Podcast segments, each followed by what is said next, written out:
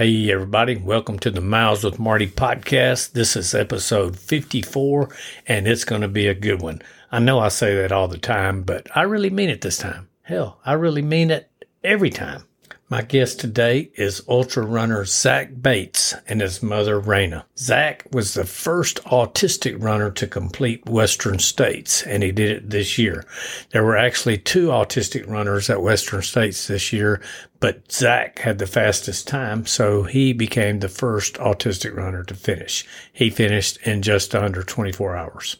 Zach is only 21 years old, and this was his third 100 miler. And yep, you guessed it, he got in with one ticket first try.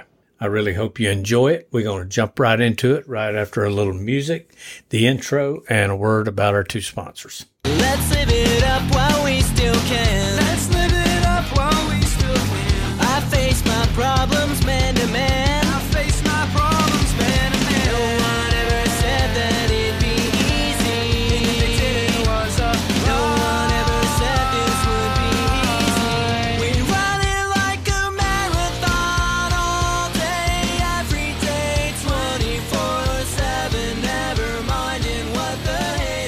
Hello, friends. This is the Miles with Marty podcast, home base for running community love, and you are welcome here. We're sponsored by Squirrel's Nut Butter, and I really believe in this product. It is all natural. There is a total plant based version, and there's also the Happy Toes product, which is just awesome. It's a restorative product as well as a lube that does a great job for your feet. So I am now a loyal user and ambassador of Squirrel's Nut Butter. Spread the lube, and your blister and chafing issues will no longer be issues. You can find it on squirrelsnutbutter.com, Amazon, and coming soon to the local running stores near you. We're also sponsored by MetPro. These people are metabolism experts. Just because you're running all the miles and checking all the boxes with strength training workouts does not mean you won't gain weight. I can vouch for that personally. After I finished the uh, Keys 100, I actually started gaining weight, even though I was doing most of my workouts in the middle of the day, doing lots of sweating, and practically starving myself to try to get lighter so my running effort would be less. But I did myself more harm than good. For one thing, if you starve yourself, you're on a slow road to overuse injury, and also you're not making any gains from the workouts that you do. And so I was able to team up with MetPro. In two weeks, I've lost right at 10 pounds because they've got me on this metabolism fat burning program. But once I get my weight in check and get down to the ideal goal weight that I need to be at for my height and for my running goals, then we start working on uh, energy level and how we can apply that the metabolism into my training to make my performance better. And these people know what in the heck they're talking about. Check them out. They're on Instagram at MetProCo and they're online at metpro.co. And I'll say again, it's not just about weight loss, although they're freaking experts at that, but they're also about using your food as fuel to enhance your performance. They are experts at that. Your metabolism that's what it was made to do. Give them a call, mention that you're with Miles with Marty, and they will give you a $500 discount. Hey, everybody, welcome to the Miles with Marty podcast, and welcome Zach Bates and his mom, Raina. Thanks for having us on. Thank you. Yeah, it's it's my pleasure. I got to uh, witness Zach crush Western States. I was not at the track when he finished. I was still, I think I might have been actually in a hotel asleep. I volunteered at Michigan Bluff until about 11 o'clock at night. And then I made it over there to the track, I guess about nine or 10 in the morning. But being a sub 24, then you finished what around 4:30, 4:40, something like that a.m., right? So that was well before daylight. Yep. It's still dark outside. Yeah, that's awesome. That's Yeah. like that's like one of my big dreams. I, I have not been in the drawing yet for Western States. I am an ultra runner myself. I've done 200 milers. Uh, both of them were in Florida. 200s. And Western States is like my bucket list, you know, and I'll have my first ticket in the drawing this year. So hopefully I'll be as lucky as you to get in there Oh, the first try. And Maybe. so Yeah, there. I've talked to. I've done several interviews with people that have run Western States this year because I was out there, and I've talked to two people already that got in before you, besides you, that got in on one ticket, and so it can happen. Yeah. I Yeah. think I've, I've looked at the statistics. It's like a 1% chance. Yeah, that's crazy. One percent's better than zero. Yep, it is. So, so I don't remember what movie it is, but they say, "So you tell me I've got a chance, right?" Yeah. Exactly. okay. So Zach, what got you in? Did you run in school? I ran in school. I ran in cross country. I ran in track. Did you? Yeah. So so what year? What grade were you in when you started uh, running? And again, I started right before high school. I Okay. in school. I don't think I was super fast in middle school. And well, I've not ran with the fastest people, but I feel like I've done pretty decent, I guess. Yeah. There's a lot of people that are better. Well, you're still young, so you've got time to improve. A lot of the Yeah. professionals don't really peak until later in life. Like I just interviewed Harvey Lewis. Do you know who Harvey Lewis is? oh, I've heard of him. Um, he's great. He's I think he was more of a slower runner, but he Right. he's gone. He's been awesome. He's Yeah. done great at um the backyard ultra. Huh. Right. Yeah. His uh, his first marathon, he it was over five hours, and it took him five years before he could run a marathon slow faster than five hours. And now, you know, he's winning big races. He's been on the U.S. 24 hour team. You know, uh, so Yeah. he's so it's possible to get faster in your older ages for sure. This So, uh, so going back to school, then, what was your favorite? Was did you prefer uh, track over cross country, or one over the other, or did you love all of them the same? I like I liked cross country more. So, do you like the now? Now, I know you have done some uh, marathons too, right? You graduated from from track in school, and then you ran went and ran a marathon. Is that right? I did run a marathon. I've ran two marathons now. Which which marathons have you run? I ran the rock and roll and um what was that first one? It was, a, I think it was the first year of this marathon called Beaver Canyon Marathon. It's over in Beaver, Utah. Okay. Yeah. It goes mostly pretty steep downhill, and that that can, if you don't know about squirrel's nut butter yet, it can really cause some big blisters. Oh yeah. Yeah. Is was that a rebel race, downhill race? Uh, I don't know what rebel Race means, but yeah, Okay. it downhill. It's a company that puts on downhill races a lot for people Yeah. to do, you know, to have a chance to run a faster race. But Yeah. but downhill is not always good. It's it's very painful if you're not trained for downhill. That's for sure. Yeah. So which rock and roll was that? Was that the one near Phoenix? Uh, You all are in Arizona, right? Yeah. Yeah, that was in Tempe. That was actually just in January. Oh, okay. So the first one was the Beaver. hmm Okay. How did that go for you, Zach? That marathon. When I got on mile twenty two, I kinda slowed down and wasn't moving very good. Yeah, that's the Beaver. that was his second race post high school. But then rock and roll, you did a lot better. Rock and roll, I did a lot faster, yeah. Now, Like, when you, I'm sorry, you were saying? I was thinking that like 30 minutes faster. Oh, wow. Maybe 25 minutes. 25 minutes faster. Yeah.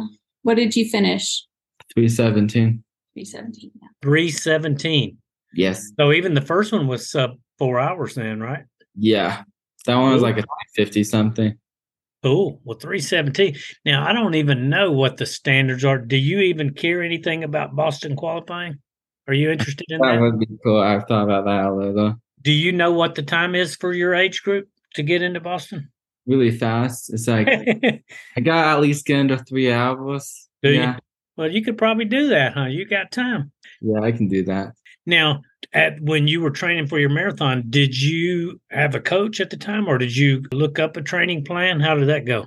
We didn't really have a coach. I I don't know. I kind of just did it. Yeah, back when we first started this journey, um, I don't know if you want Zach to tell that story of what what made him decide to start running after high school, and then I can kind of Uh, explain. Well, I wanted to do my hundred miler, Coldwater, Rumble hundred miler.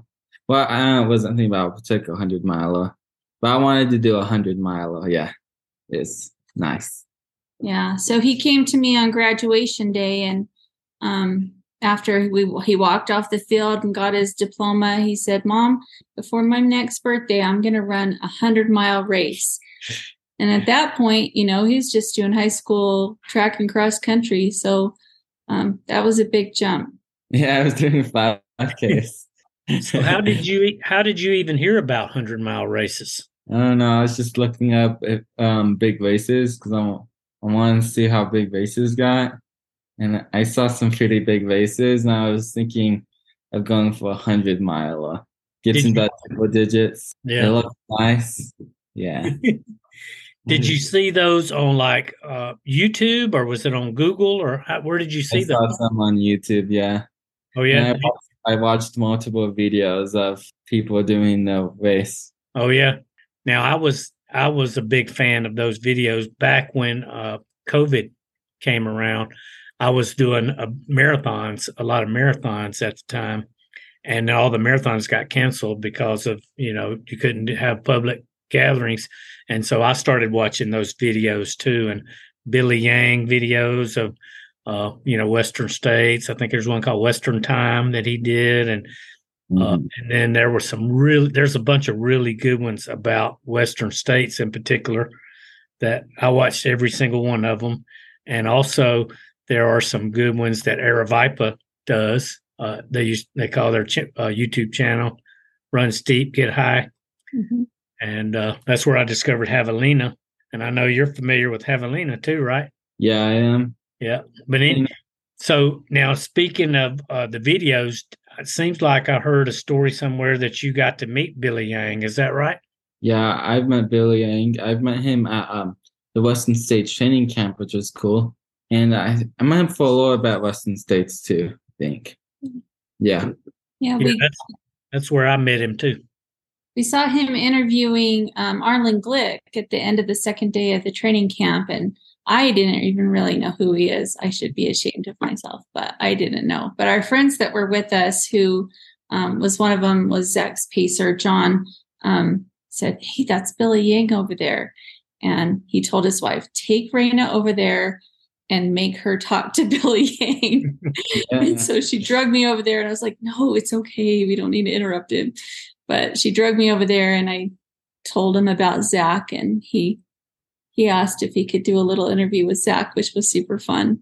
hmm Yeah, it's he's like you know he.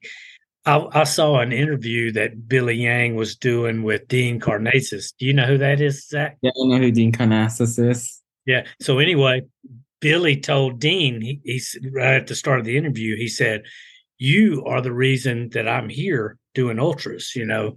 And and then when I got to meet Billy, uh, Billy is the reason that I run ultras because when COVID, the world was shut down and I was sick for the first week and I was home watching those videos on TV. And and that seeing those videos that Billy Yang made is what made me take up trail running and running ultras. So it was like meeting one of my heroes to meet him. Oh, yeah. It's awesome. super cool. Well, we got to meet both of those men at Western State. Zach got to meet Dean Karnazes for the first time, and that was really fun. Yeah. got- signed his book for him. Yeah, yeah. He, I got to interview him for the podcast, and then I got, I saw him at at Western States too, and got to talk to him. And you know what's really cool about the sport of ultra running is everybody treats you as an equal. Even the stars of the sport are very welcoming, and you know they don't act like they're better than you or anything. They're very down to earth people, and uh, it's it's it's nice to know that. Yeah. Gives you hope, humanity. one of the things we love about this sport is just it does it is very welcoming and you know that everybody's out there being competitive but i think they're mostly being competitive with their own self and Right. it is an kind Well, they still want to win. yeah yeah. Winning is nice, right? Yeah, everybody, they all like, ooh, I want to go and try to win. When you decided that now you had already decided in high school that you wanted to do a hundred miler, Yeah. you felt like you had to do a marathon first just to prove to yourself that you could do it or to prove to mom that you could do it. I think um probably to my mom more. I felt like in my mind, I always like was past the marathon. I felt like I got marathon no problem. I wanted to try to do something bigger. Yeah, I was a little bit nervous because he wanted to jump right in and do a hundred mile race, and I was like, okay, that's your birthday's like eight months from now, and that was his goal. He wanted to do it before his birthday. That's not very long to build a foundation for a hundred mile race, and so I was like, let's let's schedule a fifty miler and then build up to that 50 miler. And in that process, he did a half marathon, then he did a marathon, then he did the 50 miler, and then there were several other races in between, like 50Ks and 25Ks. And then he did his 100 miler. He had about a race every month um, during that training cycle. And um, I think by the time he did his 50 miler, I felt like, okay, yeah, I believe he can do this. So this is this question is for you then, Raina. So did you know were you familiar with the race community? Did you know what 100 milers what they were all about and you know the journey to those or the training for them or anything? I i didn't really know much at all you know um i knew what marathons were about. I had run a marathon you know a bunch of years ago okay. um, just once so i can check it off my bucket list I'd never, you know, been in a trail running community before. And we grew, Zach grew up in Flagstaff. There's a huge trail running community there, but we weren't involved in that community at the time because we just didn't know um, that he was going to end up being um, so involved in it. Um, but we just decided to start picking up some books. We found um, several books about ultra running and read them. I sat down and Zach and I read them out loud together and discussed the topics and, you know, about learning about feet and gear and, you know, all the things that you need to learn about, um, about ultra running. And we learned a lot from that. Um, and I found some training guides and things online and in the back of that book, um, you know, and tried to go off of that, but it became apparent pretty quick um, leading into that 50 mile race, which was in September, that we were kind of in over our head. And, you know, me not knowing a lot about ultra running and running in general. And, you know, Zach trusts people more that have experience. and so yeah. like trusting me, just studying about it and trying to guide him and, and coach him and help him with that. There was just a level of trust that he didn't have in me, which was completely deserved. Um, yeah. So we started searching for some help um, pretty early on in this journey. Um, anyway, we found Zach. You can tell him about finding uh, John. Oh, John. Um, I think was not a little bit after the marathon or after my 15 mile. I think actually mm-hmm. it was after my 15 mile. Um, so that was after a few months in, huh? Yeah. My training. John has paced him at all of his 100 mile races and has just been a huge supporter. He likes to take photography of Zach and yeah. tells us all about the best gear and, um, you know, make sure that we do what we need to do to stay healthy. So he's kind of a local mentor who's run like Tahoe 200 and, you know, Javelina 100 and some different big races like that. So he's been a good resource for us and just a really good friend. And then not too long after that, we found Zach's coach, Nicodemus. And that's just kind of where everything turned is when Nicodemus came on board. And, um, you know, we just felt like we had really good guidance since then. Yeah. So did you all meet John at a race? No, we just were asking around and, um, you know, in the community, does anybody know anybody in this community that runs ultra marathons? We live in a small town that doesn't have a huge running community. And so, you know, it was hard to find somebody, but yeah. grateful for him that crazy John runs all those long races. Talk to him. Yeah. Yeah. and a few months before, it would have been nice of us to know, but like three months before I got my trainer, Nicodemus de la Rosa. He's an awesome trainer. Nicodemus?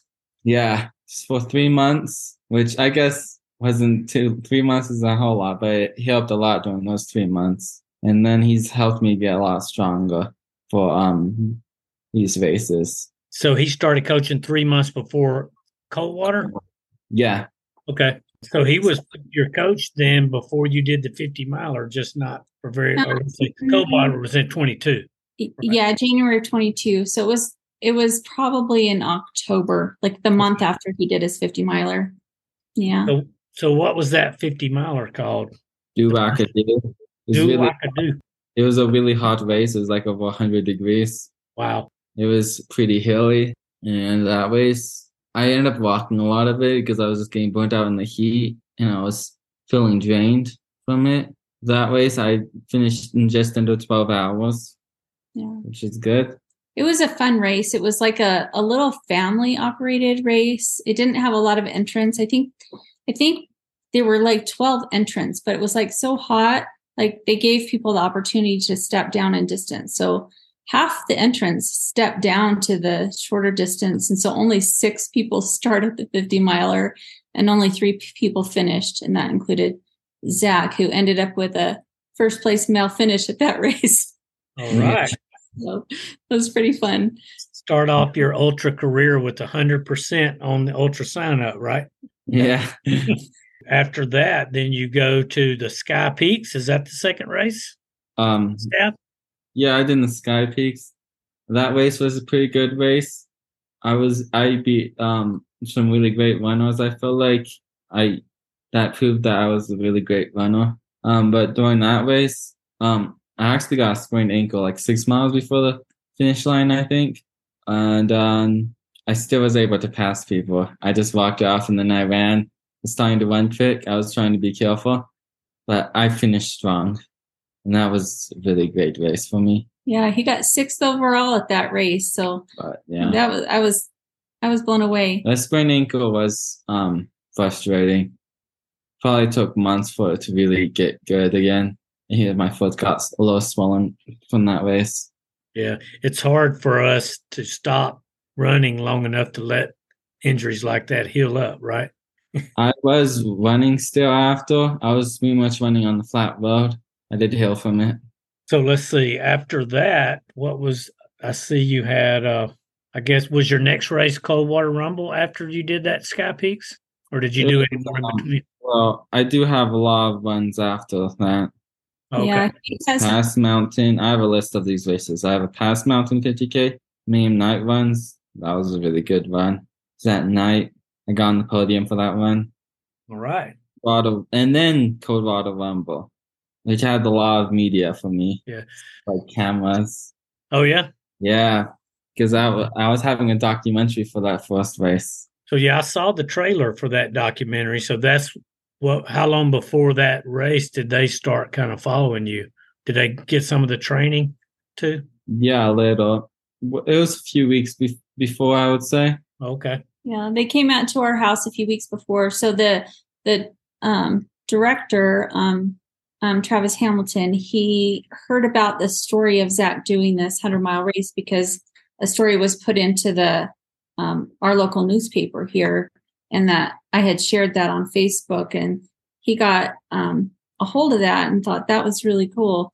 Um, what Zach was doing. Within an hour of reading that newspaper article, he called me and asked me if if he could make a documentary about Zach. So that was pretty cool.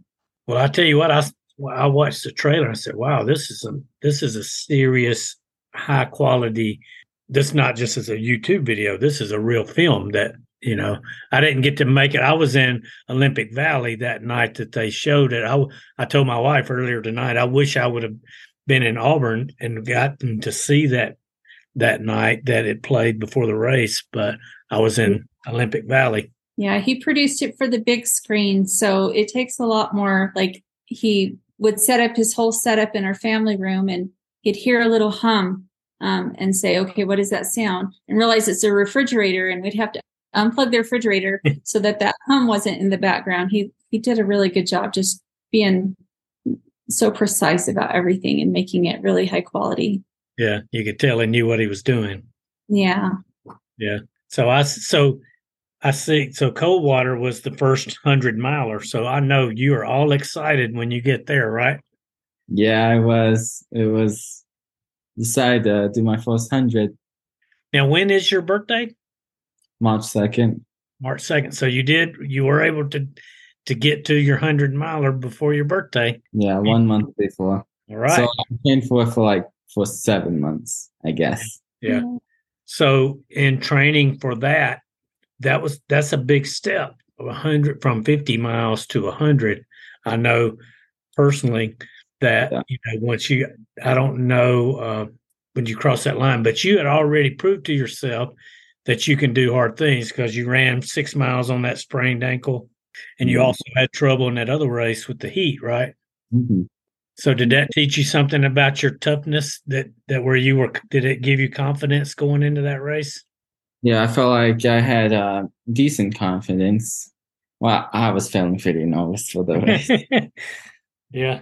It's yeah, something it's something about the unknown distance. It's it makes you nervous, but it's a good kind of nervous, right?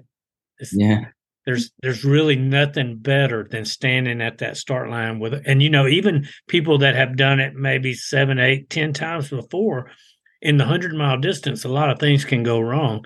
And so every single one of those people have some nervous energy going on. And that's a really good feeling to have standing at that finish line. That's what makes it attractive to me is that there's no guarantee that I can do well or even finish, you know, so there's a fear of failure involved with everybody. Everybody. Yeah, Uh, So it- go ahead. I'm sorry. I was just gonna say, I mean, he he did really well, you know, starting through the race, but I think because he just didn't have the years of training that a lot of people have before attempting a hundred mile race, um, his foundation wasn't quite as strong as it needed to be at that point, and um, and it may have been just as a result of that sprained ankle that he had at Flagstaff Sky Peaks a couple of months before that he may have been favoring it a little bit or who knows but he ended up with a with a rotator cuff injury in his um, hip um, at the tail end of that race and it ended up you know really causing some trouble um, and slowed him down a lot and like the last 15 miles, I would say. yeah but he knew you knew the whole time that there was plenty of time on the clock to get it done before the cutoff Yeah, I was ahead of the cutoff. I was just worried about making it over there. Yeah. So did you have to do what they call death march the last 15 miles? Yeah, I guess so. I was just just going. I, I went for the stick. I finally dropped the stick and just was almost chugging along just a little. Yeah. I did have, I did get some like pain medicine or like Tylenol? Mhm. like there was this runner, uh, there was this runner uh, which was nice. He gave me the Tylenol, which was nice of him. Yeah. After that, I was chugging along, and then I somehow just started running again. I think I got I got close to a ten minute pace. Wow. Even Wow. with injury. So is mm-hmm. cold water? is that a point to point race or is it a loop race? That loop, Twenty miles. So it's it's kind of like Javelina then, like Yeah, it's Javelina. It's a little harder than Javelina. is it Yeah. more elevation gain? It's got a couple of thousand more feet. It's got eight thousand feet. It's got more rocks. The rocks quite quite annoying for Coldwater. Yeah. So you learned some good lessons at Coldwater to carry forward for your next hundred. Yeah. And then at Javelina, um, I stopped a lot less. It was a lot better. I was able to get that one in Endo 24. Oh yeah.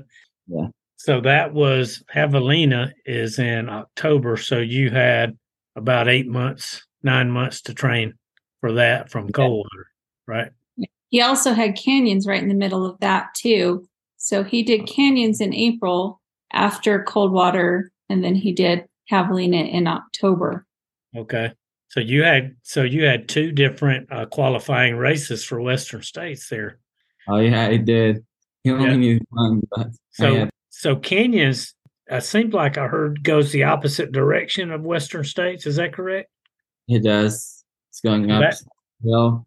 And that race, actually, before the race, I did get lost. I did get sick before the race. Oh yeah, Yeah. like stomach stomach sick or like a cold type sick.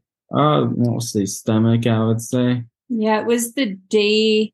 Let's see. Uh, yeah, the day before the race. feeling too good either, I guess. Yeah, we think he had food poisoning. He was Mm. thrown up all day the day before the race, and Oh, just that's not good. we were worried that he wasn't even going to be able to do it. But we had a lot, a lot going on there. We had um, um, NBC Nightly News had reached out to us to do a story, and they were coming out to cover the story of Zach at Canyons endurance runs, and then he ended up being sick the whole day before, but we ended up getting him an IV to try to help, um, you know, rehydrate him that evening. I didn't really eat all day either, so Yeah, he was kind of drained. So it probably wasn't his best performance after all that, but Well, he did amazing. I was happy with it. Yeah.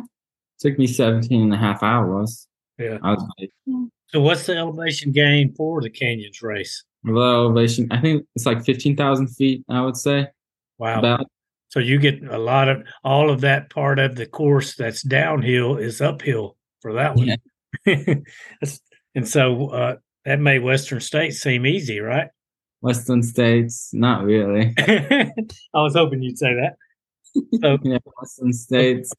The Western States, I would say that's about my best race, it feels like. yeah, some really great 50Ks, but this race, um, I was able to really get great negative splits. I, I learned that I could go fast after 60 miles into 100. I kept moving fast. I not really done that in either one of my other 100 miles. My other 100 miles, I kind of just slowed down. Yeah. This, hun- but Western States, I got negative splits. That was Yeah. Javelina is going to be my third hundred miler, so I hope I have the same kind of experience. I hope that I learn there that I can move faster after sixty miles too. Yeah. like.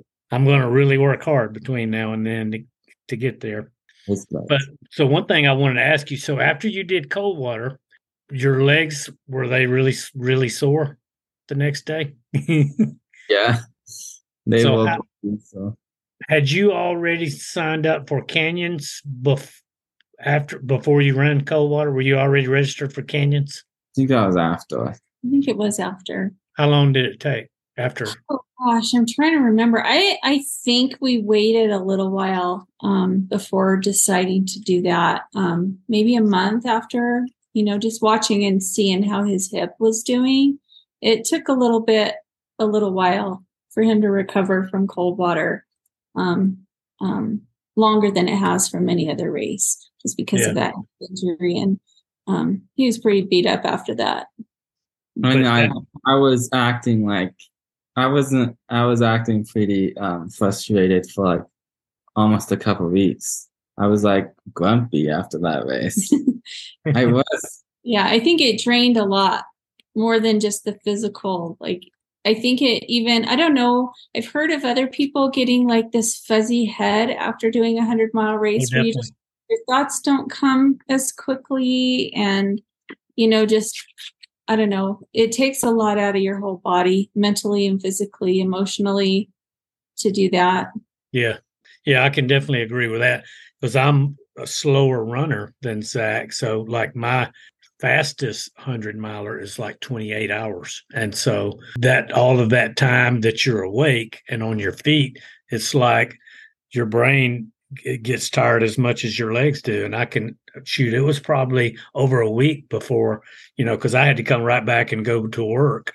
And it was probably over a week before I could really think clearly and do my job uh, efficiently, effectively, I guess is the word. Yeah. But so, so did you? Even though you were hurting, your body was hurting. Did you already know that you wanted to do another hundred miler as soon as it was over, or were you not sure? I wasn't sure. I don't think. Uh, I think I started thinking about it days after. I was thinking about it a little. And then for Javelin 100, um, I'm going to talk about at Javelin 100. For Javelin 100, it was going to get close. It was going to get full if we didn't hurry up and sign up. And then I was like, uh, just sign up. So I just signed up for the race. yeah. That's yeah, I kind of, signed up this year when I, I didn't want it to sell out. So as soon as it, I set my alarm for uh, New Year's Day. I think it's 4 a.m. m- my time when it went on sale, and I set my alarm to get up and register as soon as it went on sale for this coming year. Did it sell out this year? This, how fast did it sell out? Oh, it took it took several months, but I was I was worried that it was going to, uh, and so I'm an overachiever like that. so, did you wear a costume? no, I didn't wear a new costume. Yeah, I've asked. I've had people ask me if I was going to wear a costume, and I, I'm not that comfortable doing hundred milers yet. Do I feel like I can do it in a costume? Maybe one day, But We thought about maybe wearing a flash t-shirt, you know, the flash, but we didn't we didn't make it that far to getting that done. so Yeah. now, so to try to tie something together, when you were at Coldwater, did you happen to meet? Because it seems like my buddy Rob, who was your pacer at Western States, ran Coldwater. Was he? Did you happen to meet him there that year, or did you know him? him? Um, I, but Coldwater is the first time I met Rob. Okay, so you did meet him there. He came in a little before me, and he got a crowd of people in a line. Yeah, we had a neat experience with Robin at that race. Um, and we're just grateful to him. So he finished and he was cheering Zach on um, throughout the race and just, you know, excited to kind of watch Zach go through that.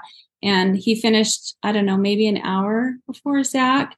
And as Zach was getting close to the finish line, he went up and down the out and back um, where all the tents were and just said, Hey, you guys, come on, let's go to the finish line. Let's make a tunnel for Zach. And so everybody kind of put their hands up and he's the one that orchestrated that. And it was really special to us. And so when, when Zach's coach couldn't come and pace him out at Western States this year, he was the first person that we thought of.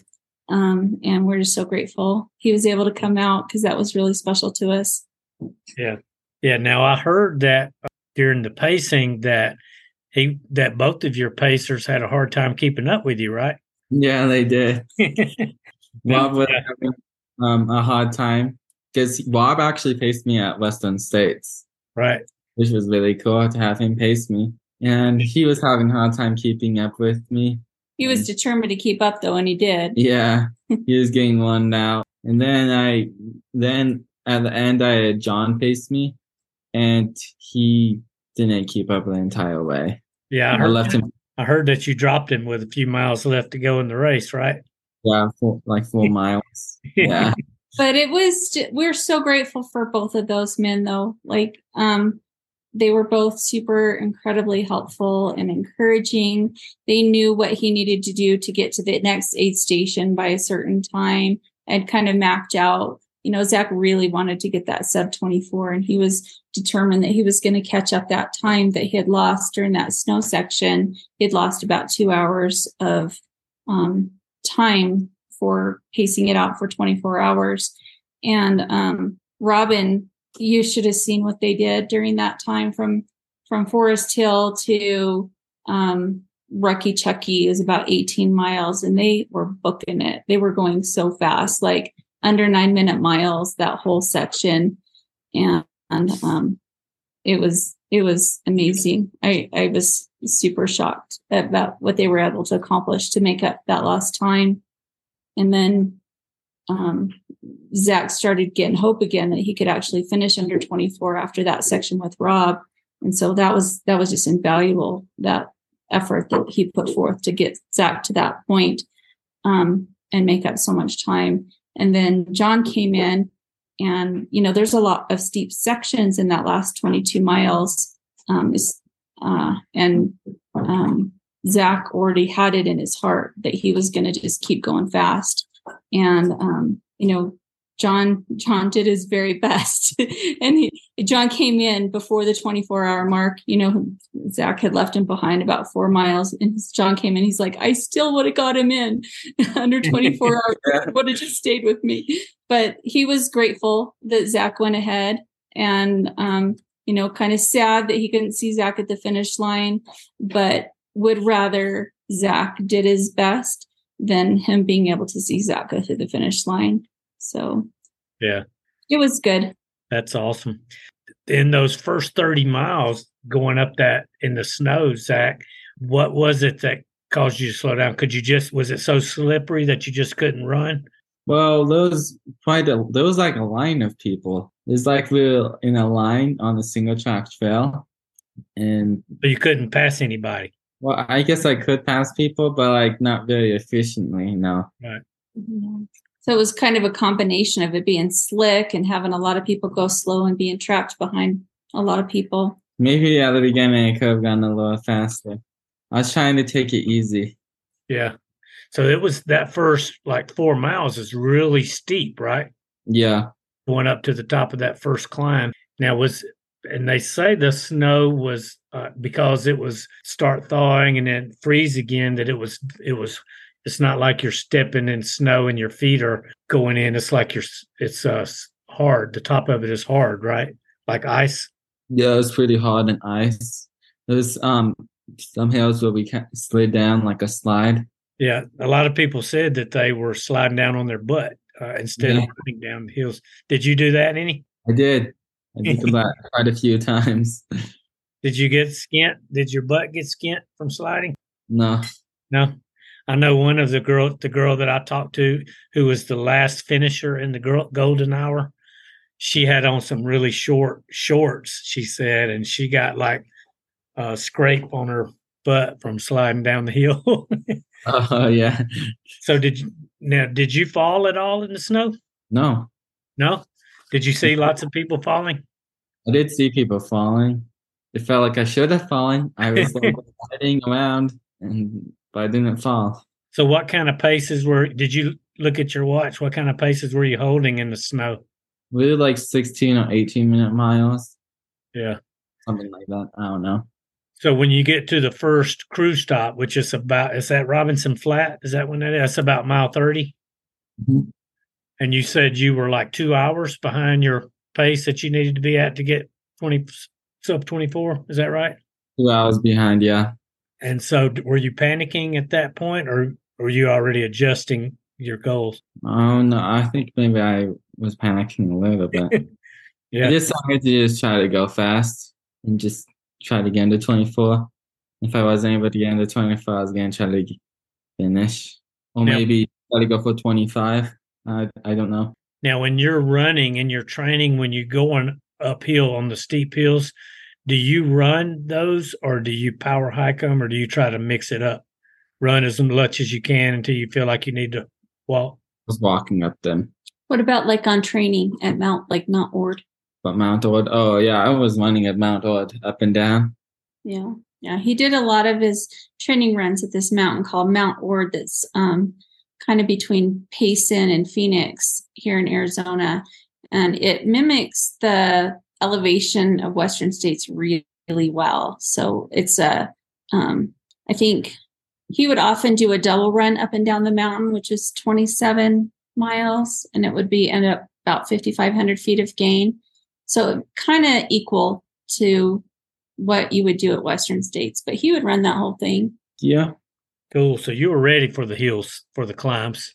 Yeah, I was ready Legs for were the strong. And so then you get to mile 60, uh, Forest Hill is where you picked up Rob for your pacer. I picked up Rob. There was um this guy filming me, which was cool. He was doing a live of me, just talking to me, and he, he was. I was talking about how I was gonna try to get into 24, and Rob said he he was gonna get me under. He was getting that I was gonna get into 24. Yeah. That's what he said. So how mm-hmm. many do you know what the time was that it took you to get to Forest Hill? Like how many hours? Because that would have been hundred K right there. I don't remember how much hours it is. I can't think of when that what time that was. So what kind of paces were were you having to run from there to to get under? You said you all were running like under nine minute pace a lot of time. Yeah, when you were going downhill, yeah. Yeah, that's a nice it's a nice long downhill from there, right? Like eighteen miles or something like that. Yeah. All right. So you finally get to the uh it's like one really big climb before you get into Auburn, right? That's re- that's really steep. Is that right? Yeah. And then you get into climb. Auburn on the streets again. Are there anybody, any people on the streets from the town cheering that early in the morning? There were some people, yeah. So more people are doing the go now, like when it's like 10 o'clock there. right, yeah, there were hundreds of people out there then. Yeah. So when you when you make it to that track, how did that feel? Was there a guy waiting at the gate on the track? At the gate? Yeah. Hmm, I don't remember. Okay.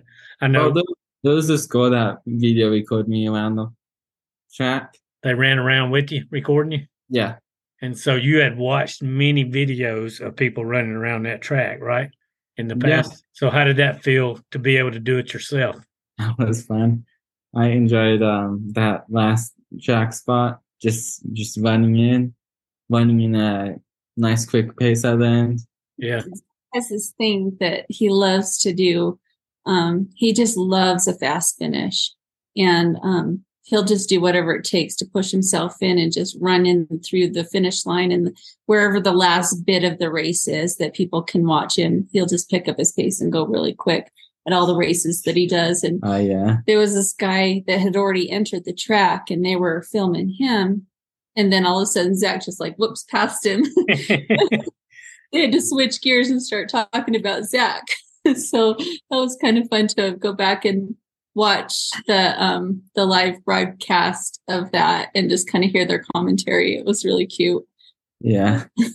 yeah, I'll have to check that out. So you now when you come in there, you you already saw on your watch that you were going to be sub twenty four, so you were feeling good about that. Yeah, I was feeling good. I I um realized um two miles, about a couple miles before the finish, I was gonna get into twenty four. Yeah, that's awesome. And I did by quite a bit. I got um twenty three hours and thirty seven minutes. Right. So, did you meet any cool? Uh, yeah, I know uh, just in my the two places that I went to, like Michigan Bluff, and at the finish line and the start, I met a lot of really cool uh, professional runners. Did you meet any of those or or veterans of the sport that were working at aid stations? Scott Jurek was one at, at one of them. Scott Jurek. I took a picture of him. Oh yeah. hmm What about? Did you see Tim Twietmeyer? Do you know who he is? Um, I'm not sure.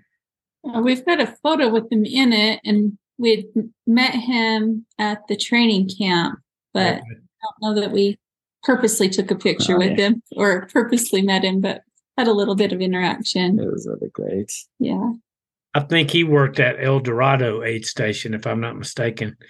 But he's a, you know, he's he's finished the race 25 times under 24 hours, and what is it, 15 consecutive top five finishes, I believe. It was great, and, and won it five times. I mean, he's he's a rock star in that community for sure. but Yeah. yeah, he he hangs out. I I want. I don't know if he gets there as early as you came through. I think he hangs out closer to the golden hour at that final aid station when you first, you know, it's like two miles from the track or whatever, and he runs in those people at the end to try to rush them to make sure they get in under the wire. Like, get under 20 or 30 hours. 30 hours. Yeah. And those people get in. They gotta go so fast. And then when you hear those drums, it's like uh, 10 minutes before. It's like boom. That means just go all out. Yeah. Just go. Did you all watch, stay and watch the golden hour, or come back and watch that? Yeah, we were there. Yeah. I, w- I was there the entire time actually. I s Was you? yeah, and I didn't I think I slept like 15, 30 minutes. I didn't sleep that much. I Yeah. needed sleep. I was just for a lot of hours I was having hard time sleeping because my legs were like constantly just in pain. yeah. I was like, uh I tried to lay down and then my legs like were hurting and I was like, ugh. I was having a hard time falling asleep. Yeah, that's the way I am the first day. I don't, you know, normally you people always ask me, you know, how long did you sleep and how much did you eat? And I- I don't really have an appetite the you know, the right after the race and I can't sleep because I'm so achy. But the next day I sleep really well that night and I eat a lot of food the next day. oh yes. so speaking of food, so what is your uh, what do you fuel with? What do you like to use for your fuel? I use a lot of gears. I have snacks. I like eating food at the aid station. Bean burritos are nice. Oh yeah, Huh? That's really nice. Yeah. Broth? We use Yeah. tailwind um, in his pack. Get a, try to get as many calories liquid as we can, and then he supplements at the aid stations. hmm now you're a, a Hoka guy, right? Yeah, I like Hoka. I wear those shoes all the time. Yeah. You you did I hear you say somewhere that you like the speed goats? Speed goats. I did a speed goat race. I haven't won speed goat No, shoe- the the speed goat goats. shoes. Yeah, the Hoka speed goats is. Oh, the Hoka speed. Oh, yeah. you have the nu- the Ho- speed goat fives or or the older ones? I have a couple, a few different speed goats. Okay. Yeah, that's I wear the speed. I've got the speed goat fives. I really like those. I wore that at the second half of the race. Oh yeah. What did you wear in the first half? I wore um Tecton. oh Tecton. Yeah, Okay, Next time. Tecton 2X. And then he re- we wore that till Robinson Flat, and then we had a couple different speed goats we swapped him into at, at um, Robinson Flat, and then again at Forest Hill. So So you got so you used the squirrel's nut butter, so you got no blisters, right? Didn't get any blisters. You, all Well, your all your toenails intact. I lost two toenails. it's hard not to with, with when it's rocks on the court. Did you kick some rocks? Is that or from running downhill? Running downhill, I kicked some rocks. Yeah, Yeah. it's ha- that happens. Yep. Now, are you a music person? Do you listen to music when you run? Yes. You do. What's what kind of playlist? If I were to listen to your playlist, what kind of music do you have? What kind of bands? I don't know. I've listened to pop. There's Imagine Dragons. That's a band I've listened to. I've listened to a bunch of different music, I guess. I've been signed to enjoy the Beatles. Oh yeah. Yeah, they'll have really great music. So yeah, he didn't end up listening to any music during during Western states, but um some of the other races he he's done that. Yeah. So you was that your first one to go with no music at all? No, I I think The first hundred probably, but some of the shorter races, yeah. yeah. Yeah, some of the some of the trail races they actually tell you they don't want you to u- to use headphones, and so and I'm I'm I'm like that. If I'm doing a trail race, I'm so clumsy that sometimes I don't listen to music, so I will be more focused on my footing because I do fall down a lot, and I'm older, so when I fall, I might break something. Mhm. Okay. Well, one thing I want there's two more things I saw on uh, the notes that I made that I wanted to ask you about. Well, really three. First off, I saw you did the Crown King Scramble back in March before Western States. I've got a good friend that did that race, so I saw the race profile for that race, and that's like 50k. It's like 48 of the 50k is like all uphill, right? And then you have like a little downhill at the top. Yeah. How did that go for you? Do you have any Well, stories from that? Mm, I don't know. Well, that was your second Second. attempt at that race. The first Uh, time, at Crown King. yeah. Oh yeah, um, at that race, it was it wasn't quite as hot. It was pretty nice. There was some river cro- river crossings though. Yeah, yeah, I had to walk through, which would like yeah stop and walk through. And it was pretty cold water. Yeah. Yeah. But it's like straight uphill, right? The Yeah, there's 6,500 feet of elevation gain in that race, which is a lot in a 50K. Yeah. Yeah. Um, yeah, the first year he did that, um, he did it in just under six hours. Wow. And this time he did it in just over under five and a half hours. So we were pretty proud of him for that huge improvement in not only, you know, just time in general, but just he ran a really smart race this last time. He just kept his paces really even. And um, I think his coach was super proud of him after that race, um, just reviewing his splits and everything. He, he ran that really super clean. yeah. Cool. Well, so, and I also I want to ask you so I'm running Javelina this year. So I want you to give me some tips on what I need to do to have a successful race for that. Did you, did you have a crew and pacers there for that, or how did you do with that? Yeah, I did have crew and pacers. Um, So was John one of your pacers for that? Yeah, he paced me. No, I think actually Nicodemus paced you. No, Nicodemus. Yeah. John paced me 60 80. Nicodemus has paced me at the end in my first two hundreds. Oh, okay. So he just wasn't able to make it for Western States. He did Coldwater and Javelina at the end. Mhm. And then, yeah, we learned a lot of lessons um, at Coldwater that we implemented at um, Javelina 100 for as far as crewing goes. Um, we decided at that race because it's a looped race, it's um, easier to crew because you're seeing them every 20 miles. And we had decided to use two packs. And so we would switch his packs really quickly. Um, and so that was a neat thing that we learned at that race is just two packs instead of one. And then um, Mhm. we just were really good at kind of dividing up the um, responsibilities of our crew members. Like two people were taking care of his feet, and one person was taking care of his electronics, and I was taking care of his you know, electrolyte mix and his um, repacking his fuel in his pack and things like that. So this crewing, as far as dividing up that responsibility, is a really helpful thing. And it's just nice for him not to have to think of anything, just sit there and just be taken care of really quickly um, and just be able to kind of utilize that time to get some food inside of him. Yeah.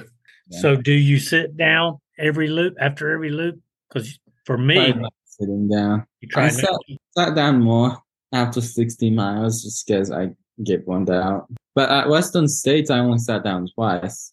Yeah. I, you had- you were on a I mission. What? Yeah, you were I on a mission to get that silver buckle, right? Yeah. so Wow. what was- what was that your PR in time uh, at Western States, or did did you do faster at uh, Javelina? Javelin was a little bit faster. Was it Uh, it was like 23 hours and 17 minutes. okay? And Western States is 23 hours and 37 minutes. So- Whole lot more elevation gain at Yeah. Western States, right? Mhm. Like ten thousand or twelve thousand feet more, or something like that. Definitely. So now Javelina, it's it, it's like is it uh, like the first half of each loop is uphill? Is that right? A little bit uphill. I don't remember too much, but I remember there was like a good section at the end of the race. I mean, not the end, the end of the loop. It was getting more steady downhill. Um, I think it was uphill. Yeah, Okay. So if you don't have any races going on in October, you can come over there and be my pacer if you'd like. maybe I would do that. Have you ever paced anybody else before? I Paced a few. You have.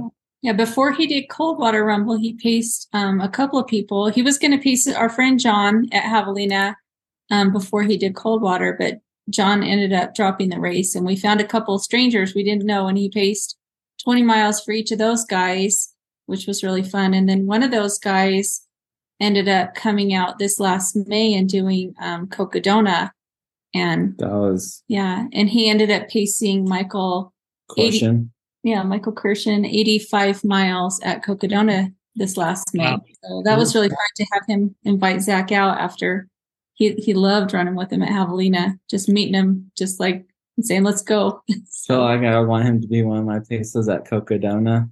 So you want to do Cocodona now Yeah, I do want to do Cocodona. I next year, or you're going to Yeah. wait a year, a couple years? think I want to do it next year. I keep telling him we're going to wait until after UTMB before he makes that decision because, you know, we've had a big year, lots of Yeah. hard trails, lots of steep races. And I think his body might tell him something different than his mind's telling him right now after he finishes UTMB. so Yeah. we'll see after that. Yeah, and that was that was the last subject I was going to cover was uh, UTMB. So, uh, did you see? Did you know about UTMB from the videos too? Is that how you discovered it? one I watched one video of these new guys into ultra running. Well, not super new, but they're pretty new guys into ultra running, and they're all trying and they're trying to get into UTMB. Yeah. It's cool. I don't remember the video too much though. Yeah. So, so which of your races did you? I forgot. They don't call them tickets to get into UTMB drawing. They call them index or something like that. What Running Stones. stones? So, which race did? You, which races did you do that had running stones? Canyons, Yeah, canyons had some And Spico. big goat. and then you got some more at Western States, right? Yeah, for this year. So last this year he earned five tickets, three from Canyons and two from Speedgoat.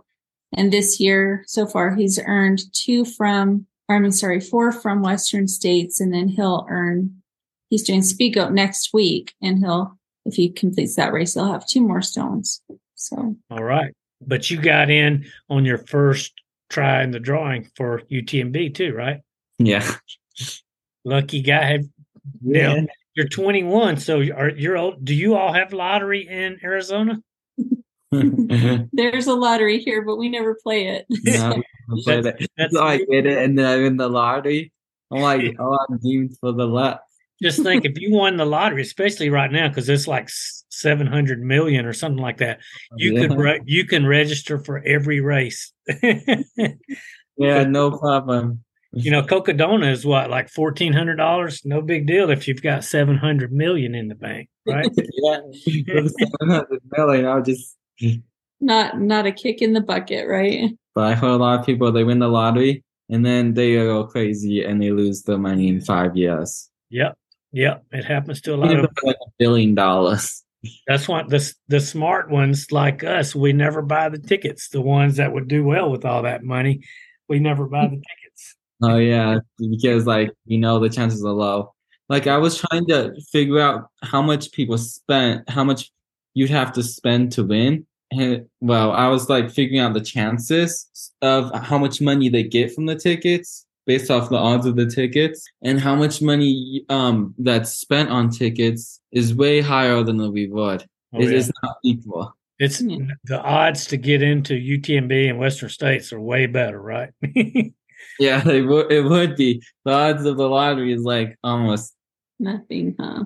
Yeah, people wait years and several people buy loads of tickets, and then one person Yeah. gets the lucky ticket. Yeah. So UTMB then, so you must be doing lots of uh, climbing, getting ready for that race, right? Lots of uphill running.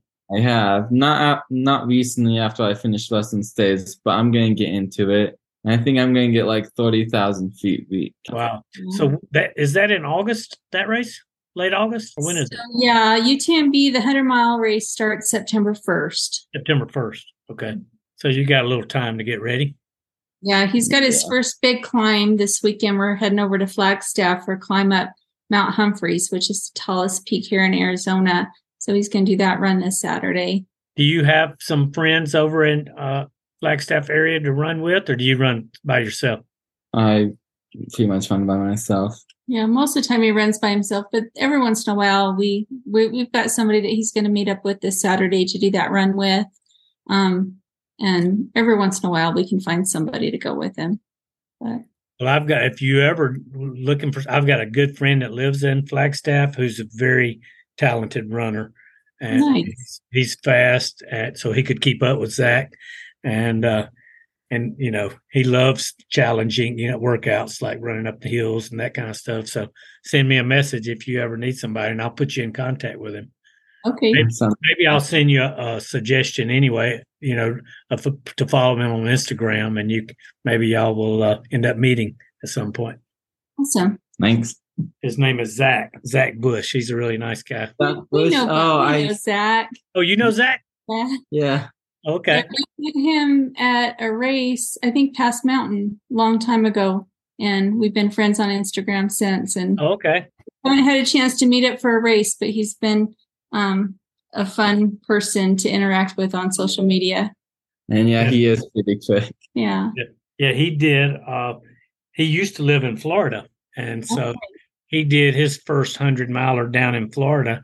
And it, it was like 16 hours or something like that, which there was not a lot of elevation, but it's still, it was hot, you know, and so it's still pretty good. Oh yeah. for, for sure. But anyway, well, so uh, you're excited about UTMB, right? Yes. Right. Well, well, keep me in mind in October. If you get bored, you can come over and help uh, help me with my Javelina Jundred for sure. I could use a, a pacer, and I've I've got one lady that's coming over with me that she's going to crew and possibly pace too, and so and so I would love to have some extra help if you get bored and want to come run a couple Got of two months after UTMB, so it might be good timing. We'll keep you posted. good training, and I'd love to love to meet y'all in person. It'll be fun. oh yeah. Well, I, I wish you the best of luck at um, UTMB. And so, are there any other things that you've got that you're signed up for the rest of the year after that? No. No. Just going to see how that, see how your body feels. On the race, don't we? Oh yeah, Speedgoat next week. Oh yeah, next week. Yeah. Then UTMB, and that's the only thing we have on the schedule. We're kind of keeping our mind on um on Cocodona and you know possibly you know shooting for some fun 50ks and things throughout the next year. So we'll we'll see what we end up deciding upon, but um definitely be out there doing something. Well, if you all decide you want to come down to the southeast to uh, get some running in, do some races, I can give you some good suggestions. If you want to come down to uh, Orlando and go see Mickey Mouse at Disney World, I can hook you up. My son and daughter in law work there. Fun, that'd be awesome. and so that'll be. I would love to to see y'all. And Well, so- wherever that way, we'll let you know. all right. Well, I wish you the best of luck again, and I really thank y'all for your time. I oh, what what the other thing I was going to ask is about the documentary. So, Yeah. so is there a website or something that shows where it can be viewed or where it's going for people?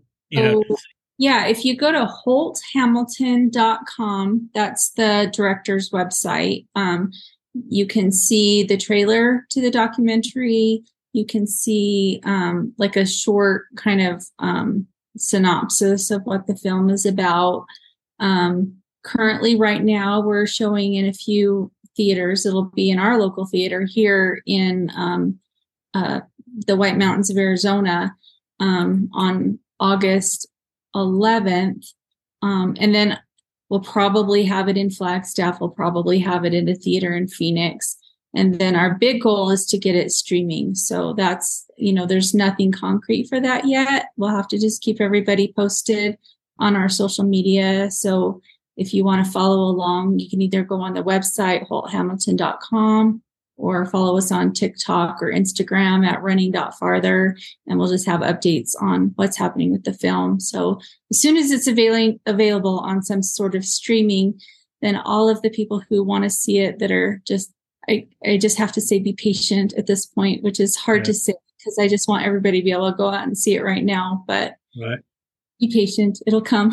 so Well, I'm, I look forward to it because I, I watched the trailer earlier today, and you can tell that it's a well-made film, and I just very good job they did with the trailer to make you, you know, want to want to go ahead and see it, and so I can't wait for that. well, good. Thank you.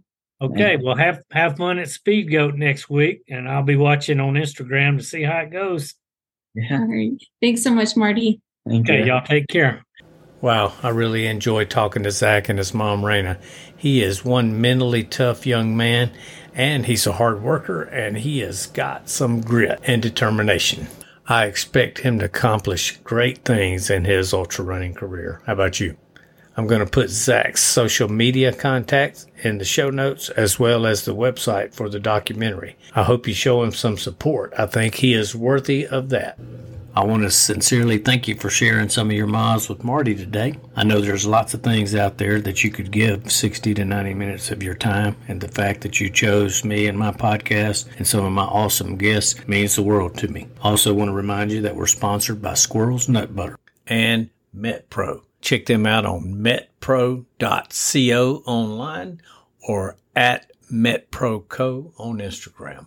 Squirrel's Nut Butter comes in several different forms. Some of my favorites are the original Gangster, which comes in a plastic roll on type tube similar to deodorant, and it is an anti chafe, anti blister salve that's always great. There's a new one that comes in a compostable tube that's entirely plant based, and then there's the Happy Toes. The Happy Toes is a medicated product that has peppermint and tea tree oils, and it does a great job with repairing dry and cracked skin whilst providing an anti-blister type lubricant for your feet as well. So check them out on squirrelsnutbutter.com. Spread the lube and your blister and chafing issues will no longer be issues.